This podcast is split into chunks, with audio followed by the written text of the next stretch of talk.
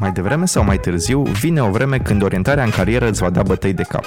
Și fiindcă vrem să-ți facem zilele mai ușoare, îți aducem podcastul Liga AC Talks, unde oameni care au de-a face cu tehnologia mai mult decât un simplu scroll pe Facebook îți vor povesti deschis despre experiențele lor și poate te vor ajuta cu câteva tips and tricks.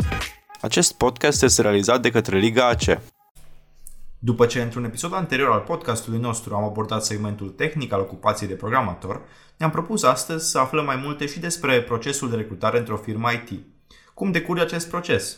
Cum ne alegem oportunitățile la care să aplicăm? Și multe alte aspecte utile pe care le vom discuta împreună cu Monica Niesti, HR Business Partner în cadrul VISMA pe locația Timișoara, absolventă de automatică și calculatoare, persoană cu mii de interviuri la activ și o pasiune imensă pentru sprijinirea studenților la început de drum în IT.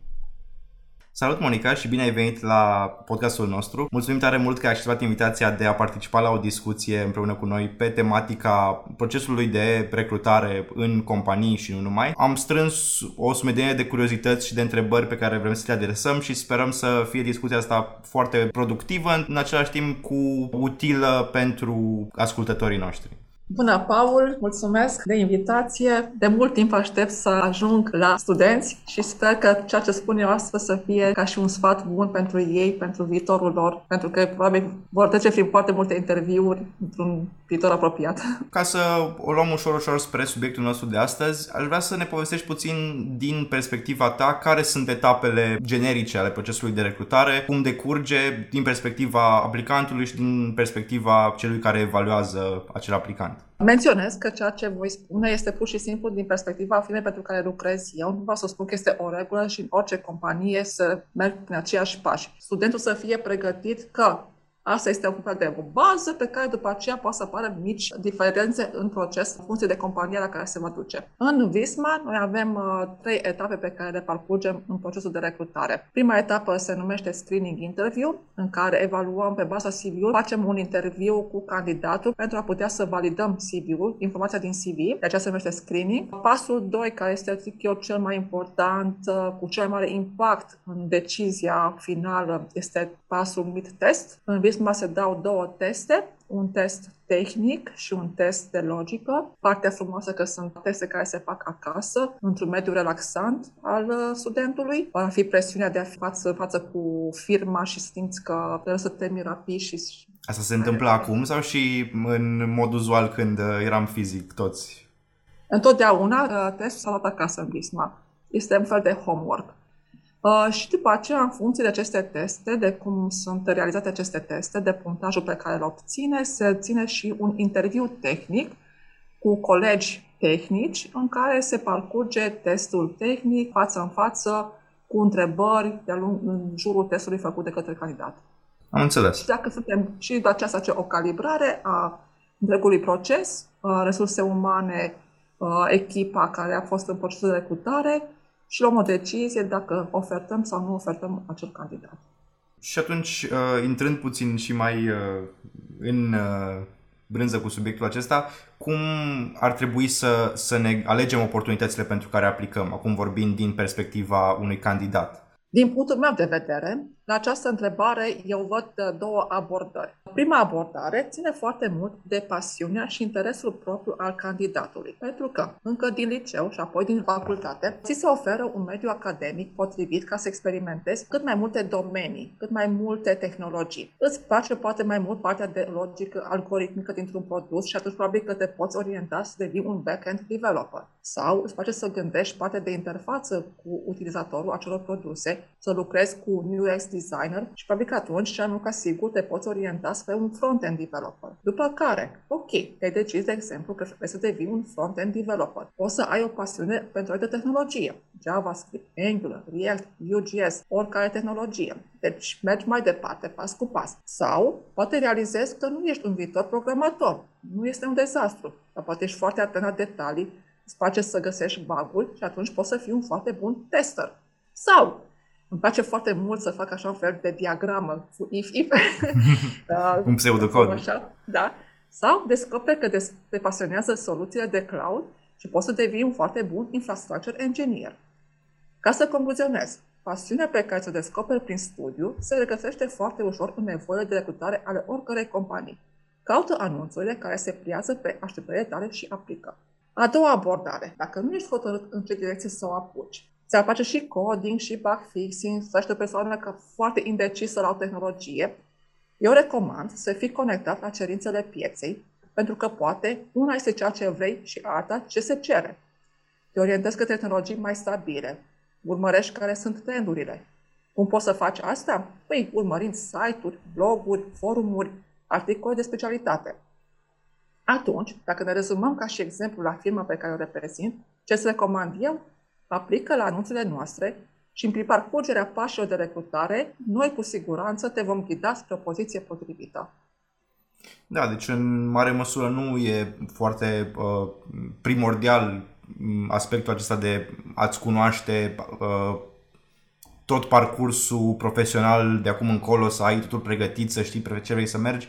E important uh, și să experimentezi sau să încerci anumite aspecte și cu siguranță și angajatorul te poate ghida, cum ai spus și tu, înspre ce ți se potrivește, putând să vizualizeze care sunt capacitățile tale la momentul respectiv. Corect. O să ajungi să pornești Uh, în cadrul companiei noastre sunt foarte multe oportunități, pentru că, de fapt, în Timișoara, Visma lucrează pe foarte multe proiecte ale firmei. Și atunci apar foarte multe oportunități. Poate să apară, wow, a apărut un nevoie de un mobile developer pe alt proiect. Wow, sună foarte interesant. Ce ar fi să încerci și o parte de mobile? Poți să aplici fără probleme să faci un transfer intern pe alt proiect. Sau apare nevoia să se dezvolte un produs nou care necesită să dezvoltăm intern, test engineer sau infrastructure engineer poți să aplici. Deci asta este partea frumoasă, că ai această flexibilitate să te pliezi, să-ți găsești drumul pe care dorești să continui. Și ca să segmentăm puțin procesul, prima și prima dată e de fapt trimisul CV-ului. Intrarea, prima intrare în contact cu firma, momentul când ei te cunosc pentru prima dată prin prisma unui document pe care tu îl redactezi. O să încep doar așa cu o mică paranteză legată de un mit care e tot vehiculat, de faptul că un CV de o pagină îți crește semnificativ șansele de a fi luat în considerare pentru o anumită poziție. Sincer să fiu, nu știam de acest mit. Am aflat și un lucru nou.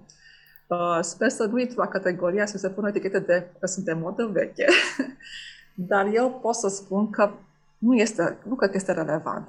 Nu contează dacă CV-ul are o pagină, două pagini, atâta timp cât sumarizează informații importante care îl reprezintă pe student și care ne pot ajuta să găsim o, o potrivire preliminară pentru orice poziție pe care o recrutăm. Important să fie informații relevante cu domeniul pentru care aplică, în acest caz specific IT nu neapărat să se pună accent pe detalii care nu obțin de jobul respectiv. Ce aș recomanda mai degrabă eu personal, să încerce să facă ușor de parcurs CV-ul, să nu fie foarte colorat, cu fonturi diferite sau greu de citit și informația să fie împrăștiată pe o pagină, să fie greu să găsesc că într-un colț poate am ceva scris de tehnologie, în altă parte găsesc într-un colț studii, un proiect la mijlocul paginii, altceva la capătul paginii. Deci am văzut că este așa o modă să-l facem foarte desenat. Sincer, e foarte greu să îl înțelegi acel CV. Uh-huh. Mhm. Deci aș prefera și să se pună foarte accent ce format. Un simplu Word. Doar scrieți într-un Word experiența ta. Nu te stresa neapărat că să fie un anumit formular. Atunci, uh, ca să dezvoltăm și mai mult aspectul ăsta legat de ce și să conține și ce să nu conține un CV, care sunt aspectele din punctul de vedere care uh, impactează modul în care mm, un uh, evaluator, un om de HR se uită la CV-ul tău, în mod pozitiv și negativ? Situația cea mai des întâlnită de care mă lovesc când discut cu studenții este eu nu am experiență în câmpul muncii, nu am ce să scriu un CV, am fost doar la școală până acum. Foarte multe CV-uri ajung la mine, zic eu, goale. Adică se rezumă la date de contact, la studii, sunt student în anul X. Oare s-a gândit studentul câte oportunități au trecut pe lângă el fără să vrea din cauza acestui CV? Dragii mei studenți, voi, 3-4 ani, aveți un job de fapt, să fiți studenți. Facultatea este angajatorul vostru. Pentru un student este important să pună accent în CV pe educație, pentru că timp de 4 ani, proiectele pe care le face pentru diferite materii devine portofoliul cu care trebuie să se mândrească și care trebuie să iasă în față. Bineînțeles, un link către un GitHub sau chiar un domeniu www.monica va crește vara CV-ului. Asta partea, să zicem, de studii. Apoi, poate ai avut ocazia să participi la un internship pe durata vacanței. De fapt, eu chiar încurajez ca spre anii terminali să iei deja contact cu mediul de business pentru a putea să tatonezi terenul. Cum se lucrează în mediul real, ce proiecte reale sunt pentru un client, ce metode de lucru se folosesc într-o uh, companie, cum este să ai un mentor. Menționez că aceste experiențe sunt importante în CV. Descrie în câteva cuvinte ce ai învățat, ce a avut cea mai mare impact asupra ta, cu ce ai rămas și să fie de folos în viitor. Apoi, poate ești foarte implicat în viața comunității. Da, este un punct foarte în CV. Poți face parte dintr-un ONG, ești voluntar în diverse acțiuni. Dă foarte bine la CV-ul tău. Poate ce nu este de important să spui într-un CV, din punctul meu de vedere, suita Microsoft, Excel, Word. Mă aștept că un student IT e by default. Sau că avem care de șofer categoria B, C, iarăși, nu este foarte important pentru o poziție de IT. Deci cam astea ar fi, să zicem, câteva sfaturi ce să conțină CV-ul unui candidat. Să menționez că e foarte important să fie atent dacă aplică la o firmă multinațională să fie CV-ul în engleză. Pentru că, sigur, în procesul de recrutare va ajunge să fie față în față cu colegi din alte țări și automat interviul trebuie să fie pregătit să ți poți susține și în limba engleză. Și sigur, na, aspectul de astea de uh, lizibilitate, că e ortografic, gramatical corect, că nu ai greșeli, da, sigur contează da. pentru cei mai exigenți din punctul ăsta de vedere. Este, da, un punct foarte important să fim atenți și cum îl facem și ortografie, da. E foarte important punctul tău. Am depășit, să spunem, partea asta de, de CV. Suntem chemați la interviul mult visat și uh, sigur, probabil e important să vii și pregătit uh, la un interviu de genul ăsta cum, cum te pregătești? Și din punct de vedere personal trebuie să te autocunoști, să ai o viziune clară despre care sunt competențele tale, dar și legat de compania la care aplici, mă gândesc că e necesar să cunoști anumite aspecte. Da, vine partea aceea cu foarte multe emoții, mergem la o firmă, stăm față în față cu două, trei persoane de la firmă, ne speriem poate să fie chiar așa. Eu, iarăși, cum abordez eu partea de pregătire de interviu? Când îmi sun un candidat să-l invit la interviu, și mai dacă este un student, întotdeauna petrec câteva minute prin a explica studentului cum trebuie să se pregătească pentru interviu. Eu tot timpul recomand să nu se bazeze că va reuși să fie spontan și pe fază la fiecare întrebare, wow, am găsit răspunsul că trebuie să te pregătești pentru interviu, încât să zicem în maxim 10 minute, să captezi interlocutorul și să reușești să te vinzi foarte bine. Repetă ce ce vrei să spui, să devină un, pur și simplu un monolog foarte fluent. Nici o rușine să ți-l spui în fața oglinzii sau să ți-l prezinți unei prietenei tale, să te asculte, să te obișnuiești să spui în fața cuiva acest monolog. Ce să conțină, cum să structurezi acest, acest monolog. Eu, pentru un student, recomand ca fi bine să înceapă chiar cu liceul absolvit, unde poate să apară detalii de genul. Am participat constant la olimpiade de matematică, fizică, română, nu contează, orice altă materie. M-am implicat în activități extrașcolare, gen Palatul Copilor, unde mi-am dezvoltat abilități de a cânta la un instrument, de exemplu, sau orice alt gen de exemplu care uh, își dorește el sau care, prin care a trecut uh, candidatul. Uh, după care se poate trece la pasul următor, facultatea. Am ales să aplic la Politehnică sau la VEST pentru că, de ce și ales facultatea respectivă? Am vrut să meargă mai mult pe inginerie sau pe programare. Pe parcursul celor patru ani am avut uh, șanse să fac proiecte de echipă sau individuale la materiile tehnice. O să intri în detaliu cu două, trei proiecte reprezentative mai dificile, pe care sunt foarte dragi și cu care te mândrești descrie proiectele punând accent pe elementele tehnice. Ceea ce recomand eu și atenție mare când uh, intri în detaliu pe un proiect, eu recomand, vin cu așa cu, cu uh, o teorie, să folosești o structură CAR, adică Concept, Action, Result. Ce trebuie să faci? Trecerea proiectul tău, cum l-ai realizat, și pe aceea cum l-ai finalizat. Ce ai obținut la sfârșit? Nota la școală? Ce a zis profesorul? Ce ai feedback ai avut de la colegii tăi? Să fie așa un flow cap-coadă al întregului proces. Ce mai face foarte bine la un interviu, dacă poți eventual să începi să spui de ce ai aplicat la firma la care ești prezent pentru interviu. Citește puțin despre companie înainte și să cunoști un pic. ce domeniu are această companie. Este automotive, este financiar, este logistică, în ce țări este prezentă compania respectivă, nu foarte mult, dar măcar să vedem că ai avut un pic de interes să afli despre noi câteva lucruri. Deci cam asta ar fi, să zicem, un pic flow. Bineînțeles, vreau să fac aici un comentariu. S-a schimbat foarte mult, să zicem, situația cu interviurile, pentru că ne-am mutat din mediul face-to-face la mediul online care să zicem că a schimbat un pic și mi-e foarte dor să fac interviuri față în față, pentru că o altă energie și sunt mai umane. Dar asta e situația, suntem în mediul online, trebuie tot timpul să te asiguri în prealabil că poți să accesezi platforma pe care are loc discuția, să te asiguri că ai o cameră video funcționabilă, să te conectezi puțin înainte, să te asiguri că totul funcționează cum trebuie și că poți să intri în discuție. Deci mhm. aici când faci online, trebuie să te pregătești un pic, să te asiguri că totul funcționează corect și că ai neapărat o cameră și te vede interlocutorul. Este foarte important să ne vedem. Mm-hmm. Da, în mod clar contează aspectul ăsta uman, cât de puțin reușim în uh, mediul online Paul, să realizăm. Eu dor să mă întâlnesc, să stau cu studenții, să povestim așa la o masă da. și să le fac online. Și pentru noi e dificil din punctul de vedere, dar uh, e o perioadă, cu toții trecem prin ea cât de bine putem.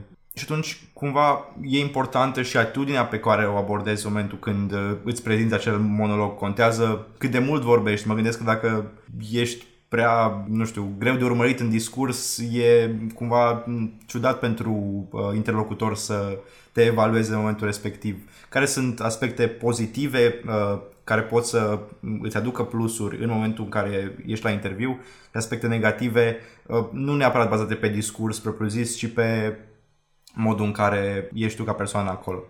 Da, primul interviu, cum zicea, se numește screening interviu și în situația specifică pentru noi, eu tot timpul îmi iau cu mine la această discuție și un coleg puțin te- tehnic dintr-o echipă. Din punct de vedere HR, resurse umane, eu urmăresc coerența cu care candidatul își prezintă CV-ul.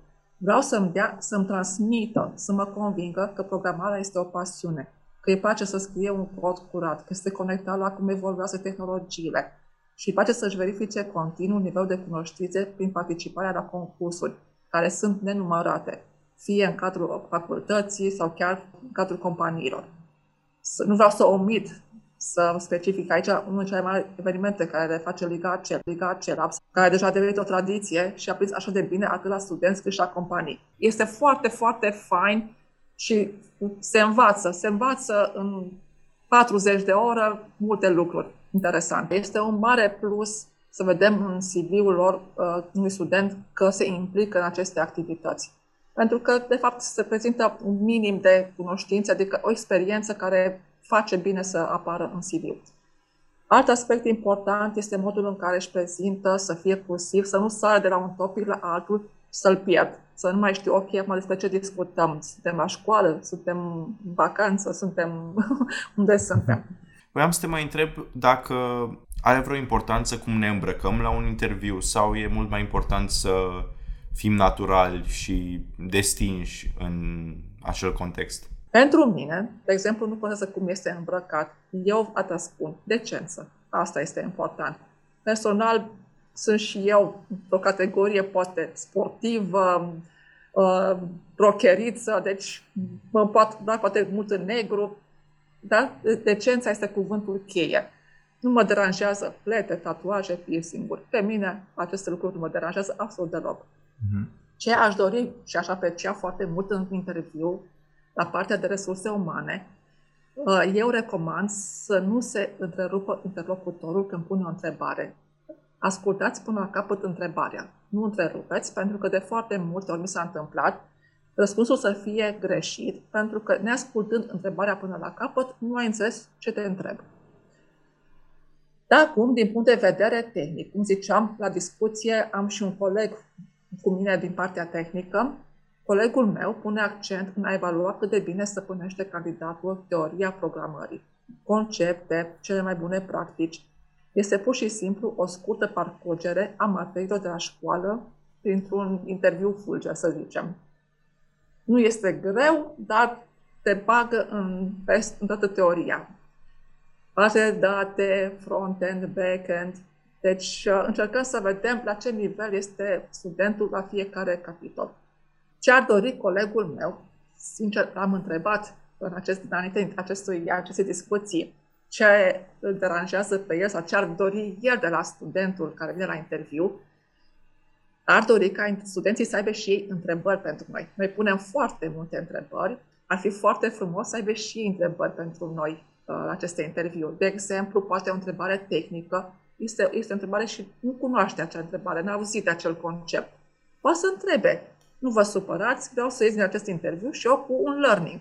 Despre ce este vorba? Colegul meu s-a bucurat foarte mult să explice unui student despre ce este vorba în acea întrebare. Deci puneți și voi întrebări, nu este o rușine, nu este că vă depuntăm că aveți întrebări. Da, în mare măsură chiar asta uh, promovăm și noi, cum ai spus și tu prin proiectul uh, Liga C Labs, faptul că experiența în sine a unui interviu te dezvoltă într-un, într-un mod important și că poți să ieși de acolo și cu informații prețioase și cu aspecte de autocunoaștere, de cunoașterea companiei și mai departe, care în alte contexte și situații nu sunt la fel de ușor accesibile. Ca să mergem chiar puțin mai departe, există diferențe de așteptări față de un student care, nu știu, din CV sau din acel screening interview deja vezi că are o experiență sau aplică pentru un job full-time, pentru un uh, internship, în funcție de care sunt intențiile lui, există diferențe de așteptări de la compania care îl evaluează? În cazul nostru, nu. Singura diferență pentru mine între internship slash practică sau full-time job este legată de timpul de muncă. Internship-ul pentru mine înseamnă, pentru noi înseamnă 4 sau o 6 ore de lucru, pe când un full-time job este un program de 8 ore de lucru. În rest, procesul de recrutare este identic. Până și testul tehnic este identic. Modul de rezolvare al lui poate să fie mai basic pentru un internship sau poate să fie mult mai advanced pentru cineva care va intra pe un full-time job. Am înțeles.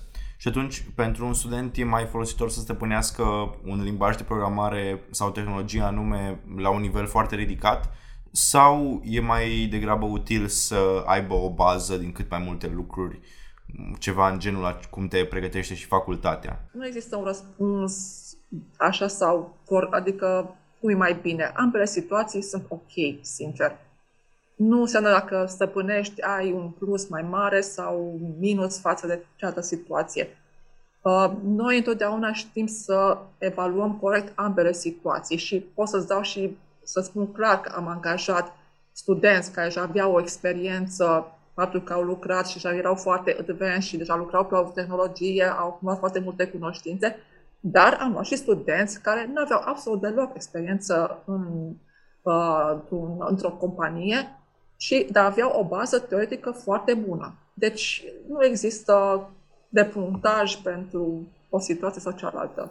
Ambele sunt ok până la urmă și mai mult contează de fapt uh, de ce, profita, de ce oportunități a profitat până în momentul respectiv, dacă și-a arătat de fapt interesul pentru domeniul studiat și prin proiecte și cum ai mai spus și tu, prin alte feluri de oportunități. Un ultim aspect pe care vreau să-l, să dezvoltăm puțin, pentru că ai spus anterior de faptul că uh, voi pe, pe parcursul procesului de recrutare îi și consiliați sau adaptați în funcție de profilul studentului și care sunt capacitățile lui, oferta care îi se face în ce măsură aspectele astea de ofertă se pot discuta, se pot uh, adapta și la nevoile sau dorințele studentului și cum stabilește până la capăt uh, oferta de oportunitate pe care îi se oferă celui aplicant?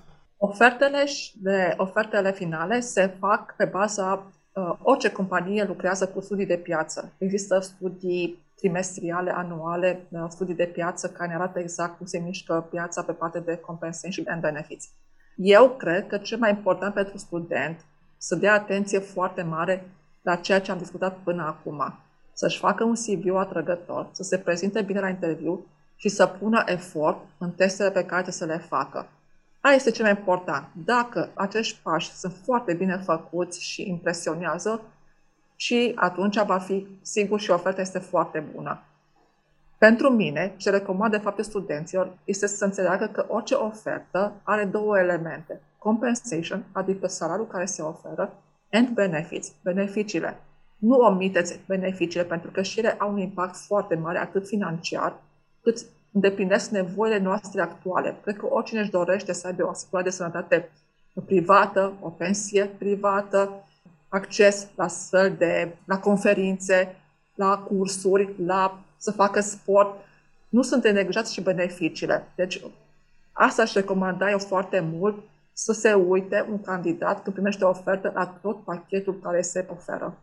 Da, și din punctul de vedere, în mod clar, nu doar uh, beneficiile ar trebui analizate din acel contract, ci și obligațiile și să, uh, să fii conștiincios în, în uh, citirea până la capăt a tot, tuturor clauzelor și așa mai departe, pentru că până la urmă e un angajament pe care tu ți-l iei și nu există doar beneficii din niciun fel de, de contract de genul ăsta, ci e și important să fim profesioniști sau măcar să începem să ne îndreptăm în direcția aceea atunci când ne integrăm printr-un uh, proces de recrutare într-o companie. Cam astea au fost curiozitățile noastre pentru tine, Monica. Mulțumim tare mult pentru timpul acordat. Sperăm că discuția de astăzi a fost utilă pentru ascultătorii noștri și că în continuare se pot aduce întrebări și le redirecționăm către tine în caz că mai sunt. Putem să, să facem și rolul acesta de mediator.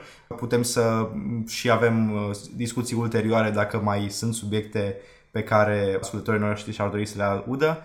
Încă o dată... Drag, mai spun un lucru, faptul că vin studenți în companie cu ușa mea deschisă și îi aștept cu drag să simulăm dacă vor și interviuri. Fac cu ei interviuri, nicio problemă, doar ca să-i obișnuiesc, să-i trec printr-un proces cap-coadă, să vadă ce să aștepte. Deci vă rog, studenți dragi, căutați-mă, cu mult drag voi face cu voi această simulare. Super, super. Oportunitate încă una în plus pe partea aceasta de experiență efectivă de interviu din care se pot extrage multe lucruri benefice. Încă o dată mulțumim, Monica și Mulțumesc vă dorim tuturor o zi cât mai bună.